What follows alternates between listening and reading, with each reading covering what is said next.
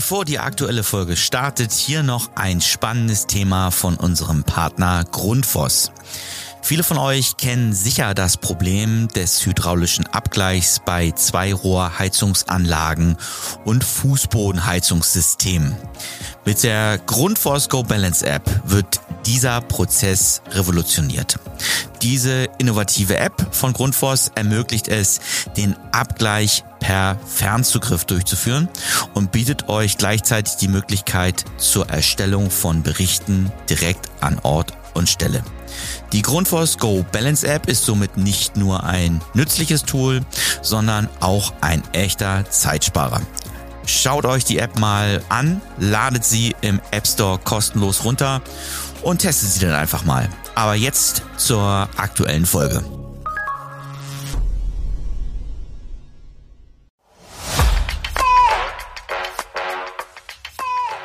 SHK Radio Weiland Podcast.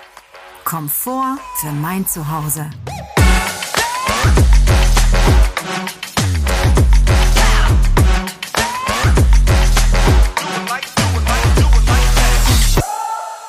Herzlich willkommen in dem neuen SHK Radio Weiland Podcast. Ich freue mich total, heute hier zu sein, ähm, habe auch einen spannenden Gast am anderen Ende und bin sehr gespannt auf unser Gespräch, das bestimmt auch viele Leute interessieren wird.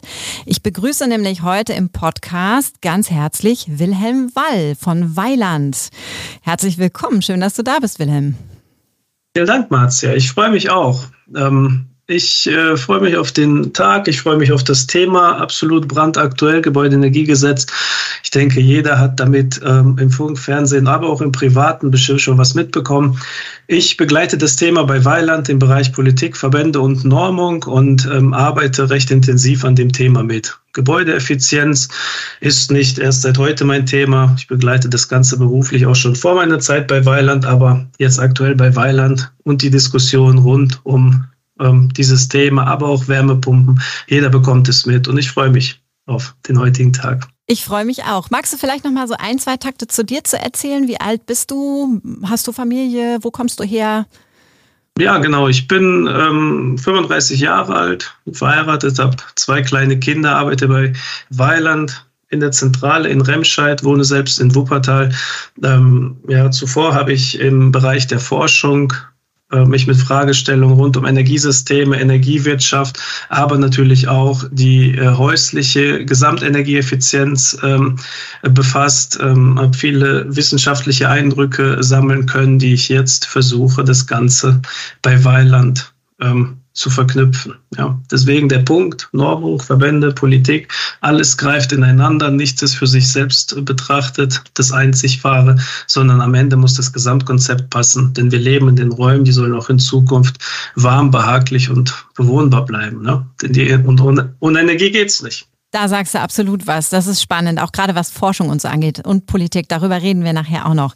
Also, wir haben es jetzt schon mitbekommen. In der heutigen ersten Folge möchten wir uns mit den Chancen, aber auch Risiken des jetzt gerade neu verabschiedeten GEG, e also des Gebäudeenergiegesetzes, beschäftigen. Und da bist du, glaube ich, genau der richtige Ansprechpartner bei Weiland. Ähm, könntest du uns mal eine kurze Einführung in das GEG e geben? Also, wie lange gibt es das schon und warum wurde das überhaupt eingeführt? Genau. Das Gebäudeenergiegesetz oder jetzt auch häufig als Heizungsgesetz bezeichnet, weil wir jetzt in, in, dieser aktuellen Novellierung häufig auf die Heizung schauen, ist aber kein gänzlich neues. Das GEG e in, mit der Bezeichnung GEG e kennen wir seit dem Jahr 2020. Dort ist es erstmalig eingeführt worden. Damals hat es, ähm, ich sag mal, im Rahmen der Entbürokratisierung und natürlich äh, Vereinheitlichung ähm, des Energiesparrechts im Gebäude eine Zusammenlegung gegeben zwischen ENEF, ENEC und EE-Wärme-G. Das sind ein bisschen hakelige Abkürzungen, aber am Ende ist es die Energieeinsparverordnung, das Energieeinsparungsgesetz und die Erneuerbaren Energien Wärme-Gesetzgebung, die dann in einem Dokument gebündelt zusammengeführt wurde. Aber sogar das ist nicht quasi der Beginn des Energiesparrechts okay. im Gebäude. Schon viel, viel früher wurde damals meines Wissens und natürlich vor meiner Zeit ähm, im Rahmen oder im Nachgang zu den Ölpreiskrisen, die man hatte, erstmalig in Deutschland eine, ein Energiesparrecht für Gebäude eingeführt. Damals viel in Richtung ähm, Gebäudedämmung gedacht. Und so hat sich das Ganze über die letzten vielen Jahrzehnte schon entwickelt. Deutschland war damals meines Wissens auch, glaube ich, mit eins der ersten Länder, die das Ganze ähm, für Gebäude eingeführt hat. Alles klar, okay. Das heißt, im ursprünglichen GEG, ich glaube, das ist 2020 äh, so zusammengefasst worden, ne? aus mhm. allen anderen, die du eben schon nanntest. Äh, genau. Äh, da ging es jetzt gar nicht nur ums Thema Heizen, richtig? Im GEG ist das Thema Heizen, aber auch natürlich der bauliche Wärmeschutz ja. und natürlich die Luftdichtheit des Gebäudes und ähm, wenn wir beim, beim Wohngebäude bleiben. Wenn wir die Nicht-Wohngebäude mit betrachten, dann äh, fallen da natürlich auch noch andere Sachen mit rein, die halt, mhm. aber im, im, im, Wesentlichen im Wohngebäude ähm, umfasst halt das Gebäudeenergiegesetz grundsätzlich alles, was wir aufwenden. Lüftung, Heizung, warmes Wasser. Alles klar. Ja. Und was hat sich da jetzt geändert und warum wurde das überhaupt jetzt überarbeitet? Anfang September ist es ja verabschiedet worden oder neu rausgekommen erzähl doch mal ganz kurz, erzähl doch mal den Leuten, die es vielleicht jetzt noch nicht so detailliert wissen, genau. was unterscheidet sich jetzt von vorher? Ja, das, das, das vorherige Gebäudeenergiegesetz hat das Energiesparrecht zusammengeführt in dem jetzigen, ähm, ich sag mal, ähm, Prozess der Überarbeitung und der Beschluss ist ähm, Anfang September richtig äh, von dir ähm, erwähnt, äh, im Bundestag beschlossen worden. Jetzt vermutlich in dieser Woche wird das Ganze auch noch ähm, formal durch den Bundesrat ähm, äh, gehen. Ähm, die Änderung oder die größte Änderung in diesem Gesetz ist aber diese 65 Prozent erneuerbaren Anforderungen, die wir bei möglichst jedem Heizungstausch einhalten sollen. Das mhm. Ganze ist jetzt keine Forderung einfach so. Das Ganze oder darauf haben sich die Ampelparteien, ich sage mal unsere aktuelle Regierung in ihrem Koalitionsvertrag ähm, geeinigt, als die Koalitionsverhandlungen äh, nach der Bundestagswahl, nach der letzten stattgefunden haben. Da war die Idee, dass man ähm, 65 Prozent erneuerbare Energien ähm, im Gebäude quasi zur Regel macht. Mhm. Das heißt, dass wir einen höheren Anteil an erneuerbaren Energien in unserem Alltag für die Gebäudebeheizung und die Brauchwassererzeugung nutzen. Und das ist aus meiner Sicht jetzt auch mit die größte Änderung, weil wir hier explizit auf die Heizungsanlagen schauen und deswegen auch der Name vermutlich das Heizungsgesetz. Ja, genau, daher kommt es, glaube ich. Äh, das heißt also, die Ziele, die das GEG e verfolgt, ist mehr, mehr erneuerbare Energien mit reinzunehmen. Oder gibt es da noch andere Ziele? Ja, grundsätzlich ähm, ist die, das Gebäudeenergiegesetz natürlich auch, ähm, hat einen Beitrag, das Gebäude oder der Sektor Gebäude, alle Gebäude zusammen betrachtet, ähm, ohne den es nicht geht, die Klimaschutzziele zu erreichen, die wir ja. in Deutschland haben. Deswegen ja. ist das halt auch mit der Punkt. Je mehr erneuerbare Energien wir nutzen, desto weniger ähm, ich sag mal, endliche Ressourcen nutzen wir, weniger fossile Energie nutzen wir, weniger fossiles äh, CO2 wird und das ist ähm, das große Ziel hier, um die Gebäude, sag mal, auf zukunftsfähig mhm. äh, zu, zu bringen, ne? auf, auf, den Kurs in Richtung Zukunftsfähigkeit.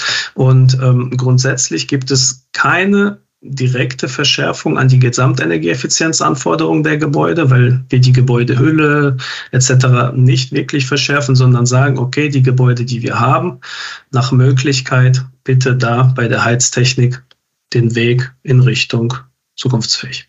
Okay. Äh, fossile Energien sind äh, Öl, Brennstoffe, also ja. Kohle und, und Holz und alles und Gas, richtig? Genau, das Holz nicht. Das Holz ist quasi ähm, nachwachsender ah, Rohstoff. Ah, okay. aus, dem, aus dem Grunde quasi Biomasse. Alles klar. Aber im Prinzip werden als fossile Energieträger ähm, Erdgas, Flüssiggas, Heizöl und Kohle. Und genau, das sind die im Prinzip die Rohstoffe, die man aus der Erde bekommt. Okay, ähm, dann frage ich jetzt mal zur Umsetzung des GEG. E also welche konkreten Anforderungen stellt denn jetzt dieses neue Gesetz an Neubauten beziehungsweise an Bestandsgebäude, die schon stehen in Bezug, auf, in Bezug auf Energieeffizienz und erneuerbare Energien? Also was ist da jetzt konkret gefordert in dem Bezug? Die größte Änderung ist natürlich die Anforderung, 65 Prozent erneuerbare Energien bei möglichst jedem Heizungstausch zu nutzen. Das ist ähm, das äh, Ziel und die Zielsetzung. In dem letzten Gag aus dem Jahr 2020. Da war die Anforderung bei 15 Prozent. Also wir haben jetzt wirklich eine Verschärfung gegenüber dem vorherigen. Und in der Vergangenheit war es oftmals so, dass wir die Anforderungen quasi beim Neubau hatten. Mhm. Das heißt, wenn wir neu gebaut haben, mussten wir die Anforderungen halten. In der Vergangenheit war das Energiesparrecht häufig sehr stark ausgelegt auf den Gebäudeneubau. Ja. Jetzt ist die größte Änderung, dass wir das quasi idealerweise auf jeden Heizungstausch ausweiten. Dazu sprechen wir aber äh, zu einem etwas späteren Zeitpunkt ganz sicher äh, detailliert dazu, genau. warum ich sage, möglichst jedes Gebäude und äh, nicht überall gleichzeitig. Aber der Punkt ist, dass wir mit dem Inkrafttreten des Gebäudeenergiegesetzes sofort 65 Prozent erneuerbare Energien an Forderungen erfüllen müssen. Sprich ab Januar, wenn wir ein ausgewiesenes Neubaugebiet haben, wo neue Gebäude gebaut werden, die müssen zukunftsfähig sein. Das okay. kann beispielsweise schon heute mit einer ähm, Wärmepumpe ganz einfach erfüllt werden. Ja, mhm. und ähm, das ist ja heute schon wirklich eine sehr, sehr häufig verwendete Heizungsart und die aus meiner Sicht sehr sinnvoll im Neubau Anwendung findet. Ähm, unterschieden wird dass wir auch Neubau haben können, zum Beispiel in einem Bestandsgebiet. Irgendwo mhm. in der Innenstadt wird ein Gebäude ersetzt und dieses Neubaugebäude hat etwas andere Anforderungen. Das wird gesehen wie der Gebäudebestand.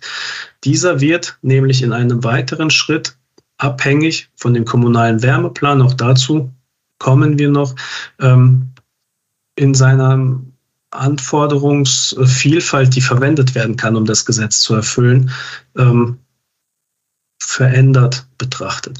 Das heißt, im Gebäudebestand gilt das Gebäudeenergiegesetz erst, wenn die Kommunen ihre Wärmepläne erstellt haben. Und die Wärmepläne werden dann zukünftig ähm, vorsehen, ob die Fernwärme zukunftsfähig äh, und die Anteile erneuerbarer Energie bereitstellen kann oder möglicherweise Wasserstoffnetze.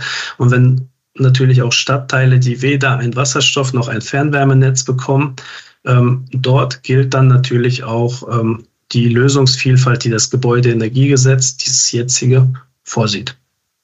Das heißt, ähm, Fernwärme und äh, die Biomasseheizung Wasserstoff oder halt auch die Wärmepumpe, Elektrodirektheizung, Hybridheizung, Solarthermie und natürlich auch ähm, Solarthermie mit den klassischen Feuerstätten, die wir heute haben. Okay, jetzt hast du gerade schon das mit dem Fernwärmenetz angesprochen. Dazu habe ich tatsächlich eine Frage. Ähm, heißt das, dass ähm, wenn die Kommunen ein Fernwärmenetz zur Verfügung stellen, ich mich da anschließen muss? Es also quasi egal ist, ob ich jetzt eine Wärmepumpe habe oder eine alte Heizung und ich muss das dann machen? Oder ist das, äh, werde ich vor die Wahl gestellt, ob ich jetzt zum Beispiel eine Luftwärmepumpe oder das Fernwärmenetz nutzen möchte? Ähm, grundsätzlich, die, das Wärmeplanungsgesetz ist noch nicht final ähm, verabschiedet. Das ist noch in der politischen Diskussion und das Ganze soll jetzt im Herbst dann erfolgen. Okay. Aktuell, aktuell sieht das äh, derzeit gültige Gebäudeenergiegesetz ähm, vor oder es gibt zumindest die Möglichkeit, dass Kommunen auch einen Anschluss- und Benutzungszwang ausrufen können.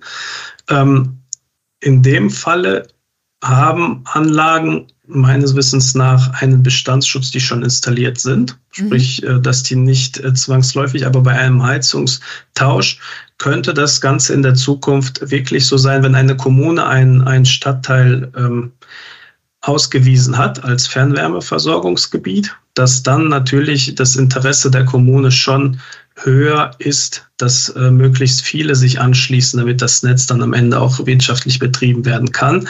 Ähm, was aber natürlich äh, zeitgleich gilt, dass man ja möglicherweise mit einer Wärmepumpe schon deutlich früher äh, die Anforderung von 65 Prozent übererfüllen kann und ja. somit quasi äh, mehr Beitrag hätte, wenn man äh, sich un, un, unabhängig von dem Fernwärmenetz ähm, versorgt in seinem Gebäude, dass dann in diesem Fall ähm, die, die, ich sag mal, individuelle Lösung auch seine Berechtigung hat. Alles klar. Das heißt also, es wird wahrscheinlich kein Zwang werden, aber wenn man noch keine erneuerbaren Energien hat zu 65 Prozent, dann ist das natürlich eine super Möglichkeit, sich da anzuschließen.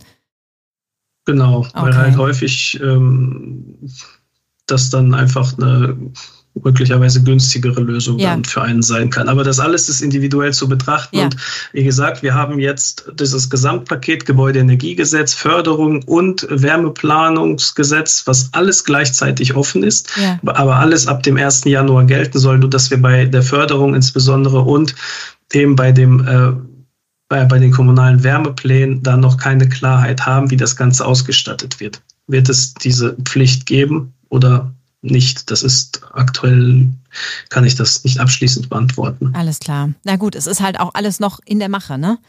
Genau. Also das ist jetzt zwar alles, ähm, also Anfang September quasi durchgegangen, aber trotzdem äh, ist es ja alles noch im Umbruch. Man muss ja auch erstmal gucken, wie lässt es sich umsetzen und so weiter. Da kommen wir Richtig. nachher auch noch drauf zu sprechen. Äh, Wilhelm, welche Rolle spielen denn energetische Standards im Rahmen des GEG? E Was kannst du dazu mal erzählen? Ja, energetische Standards sind ähm, ja in der Vergangenheit immer wieder angehoben worden, sprich im Neubau sind die Gebäude immer effizienter geworden. Das jetzige GAG sieht aber so etwas nicht vor. Also ah, wir okay. haben keine Verschärfung. Ähm, wir haben keine Verschärfung in diesem Bereich diesmal gesehen. Im, im Neubaugebäude äh, gilt das Effizienzhaus 55 Niveau, ehemals ähm, aus dem Bereich der Förderung kommen, sprich das Effizienzhaus 55 verbraucht 45 Prozent weniger Energie als das Referenzgebäude, was nach dem Gebäudeenergiegesetz äh, definiert wird. Ähm, und eine Anhebung auf das Effizienzhaus 40, wenngleich es auch in, im Rahmen der Koalitionsverhandlungen äh, diskutiert wurde, wurde jetzt äh, auch auf Ministerebene ähm, abgelehnt, weil das okay. Ganze dann vermutlich auch im Neubau zu steigenden Kosten äh, führen würde, einfach ja. weil äh, die Aufwände, die man dann erbringen müsste, um ein effizienteres Gebäude zu bauen. Und ähm, ja, politisch ist ja die Zielsetzung, dass wir auch im Gebäudeneubau viel mehr Wohnungen haben müssten, als wir gegenwärtig ähm, fertigstellen können. Und aus diesem Grund wird das Ganze auf äh, Ministerebene abgelehnt. Interessant wird es aber, auf EU-Ebene. Auf EU-Ebene ist aktuell die EPBD, das ist die Energy Performance of Buildings Directive in der Diskussion. Das ist quasi die EU-Gebäuderichtlinie. Mhm. Wenn die eines Tages in den kommenden Monaten möglicherweise oder dann im kommenden Jahr vielleicht fertiggestellt wird, ähm, muss, müssen diese Anforderungen, muss die Richtlinie in nationales Recht überführt werden, Aha. weswegen wir vermutlich dann ähm, ein neues Gag, eine Neufassung des Gag sehen würden. Und dort ist dann aber ganz oder sehr wahrscheinlich, dass wir dann deutlich andere ähm, energetische Standards für Gebäude ähm, ansetzen werden. Alles klar, bleibt also spannend und ist noch nicht äh, genau. äh, am Ende des Ganzen. Okay. Und genau. Ähm, wenn man sich sowas anhört, was da alles oder was halt geplant ist, was gemacht werden muss, gerade bei Heizungstausch oder bei Neubau, da fragt man sich ja auch so ein bisschen, wie wird denn überhaupt die Einhaltung des GEG e überwacht? Also gehen die von Tür zu Tür und klingeln und sagen, zeigen Sie uns mal Ihre Heizung, ist die in Ordnung? Wann war die zuletzt kaputt? Hier Protokoll und so oder wie wird das Ganze gemacht? Und welche Sanktionen drohen denn überhaupt bei Nichteinhaltung? Genau, also die Einhaltung des Gag, also in, in der Breite, ich, ich gehe jetzt nicht davon aus, dass von Tür zu Tür gegangen wird und das Ganze dann mal abgeklopft, ob denn alles konform ist. Also grundsätzlich gilt es ja, dass jeder Gebäudeeigentümer einfach mal frei wählen kann, welche Heizungsanlage er denn wählt, mit mhm. der er die Anforderungen erfüllen will. Und da gibt es dann ähm, zwei Möglichkeiten. Zum einen ist es der rechnerische und der rechnerische Nachweis. Mhm. Da, da sind halt bevollmächtigte Personen, die sind in dem aktuell gültigen Gag im Paragraph 88 äh, definiert.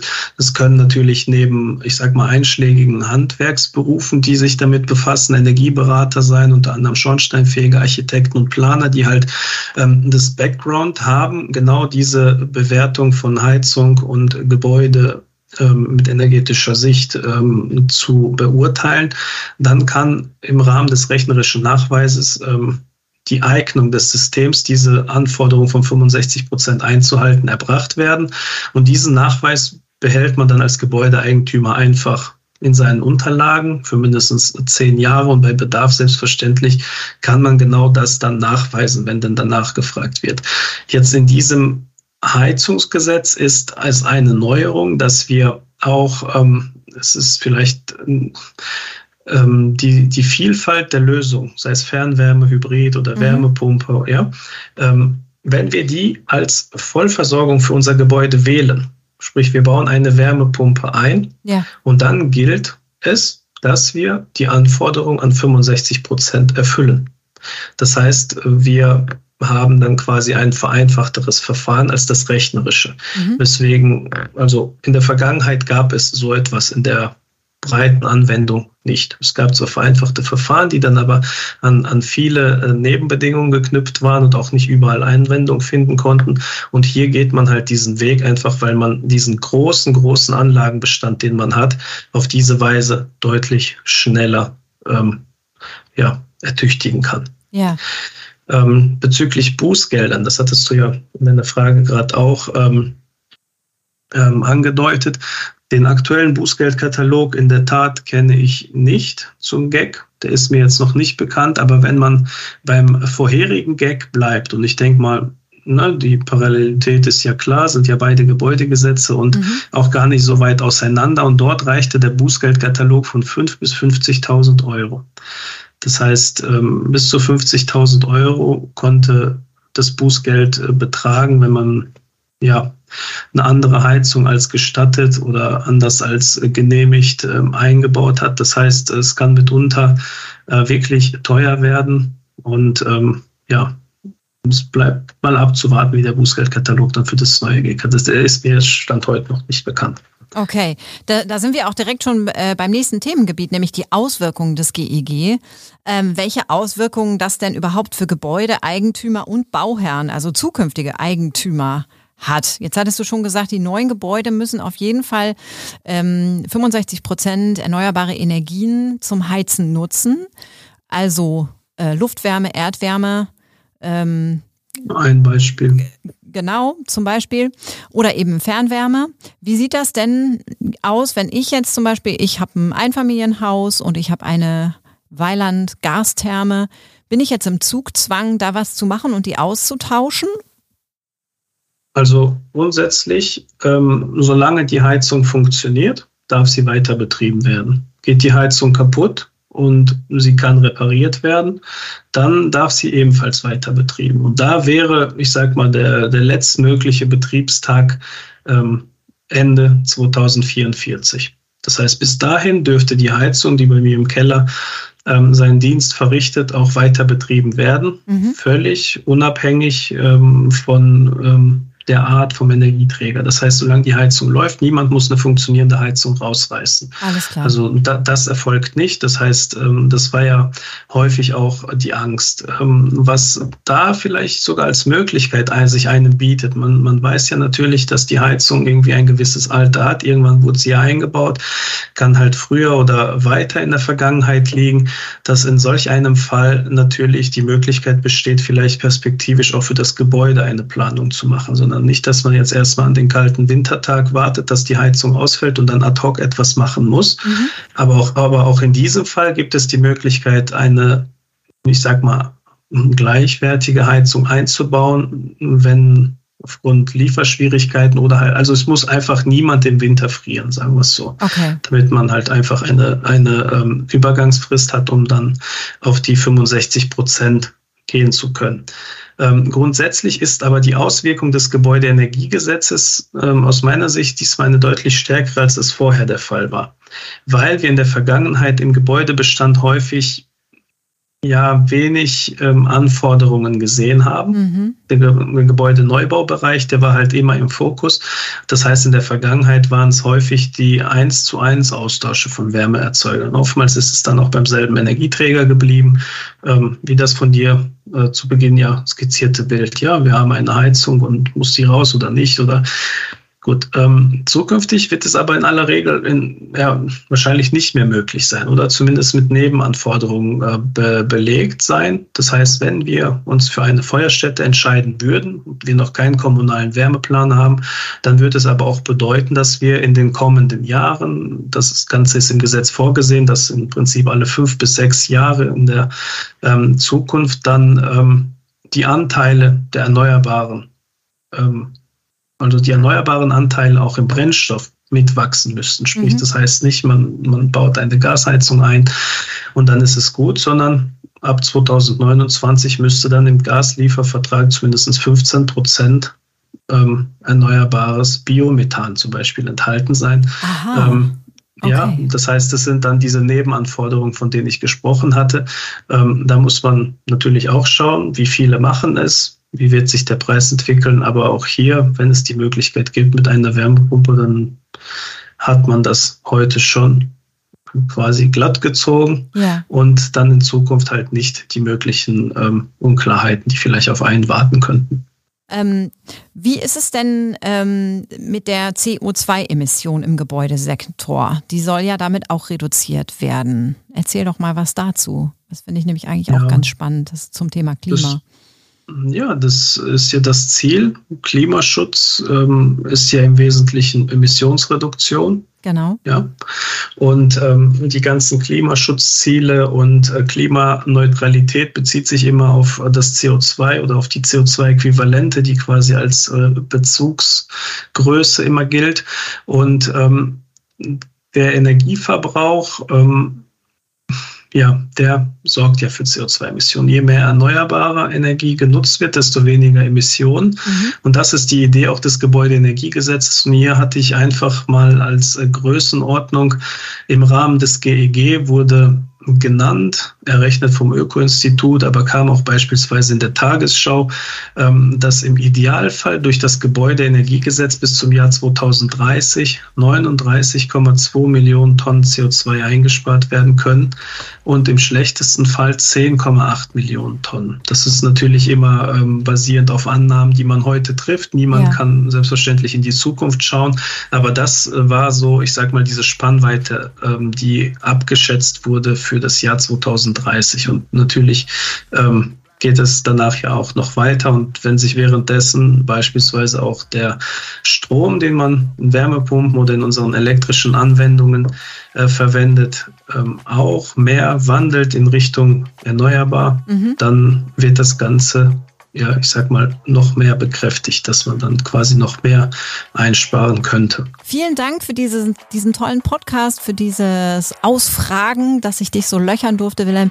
Wir haben jetzt so viele Informationen bekommen zum Thema GEG. E ich bin auch gespannt auf das äh, nächste Thema, der nächste SHK Radio Weiland Podcast und wünsche dir und euch einen wunderbaren Tag. Alles Gute. Dankeschön, Marzia. Das wünsche ich dir auch.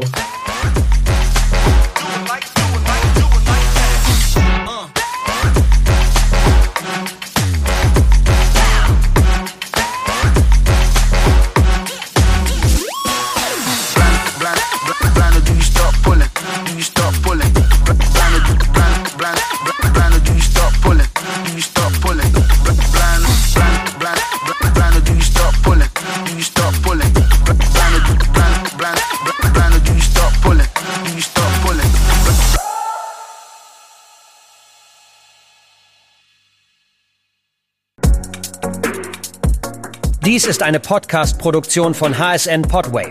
Weitere Infos zu aktuellen Produktionen und Podcast-Formaten findest du auf hsn-podwave.de.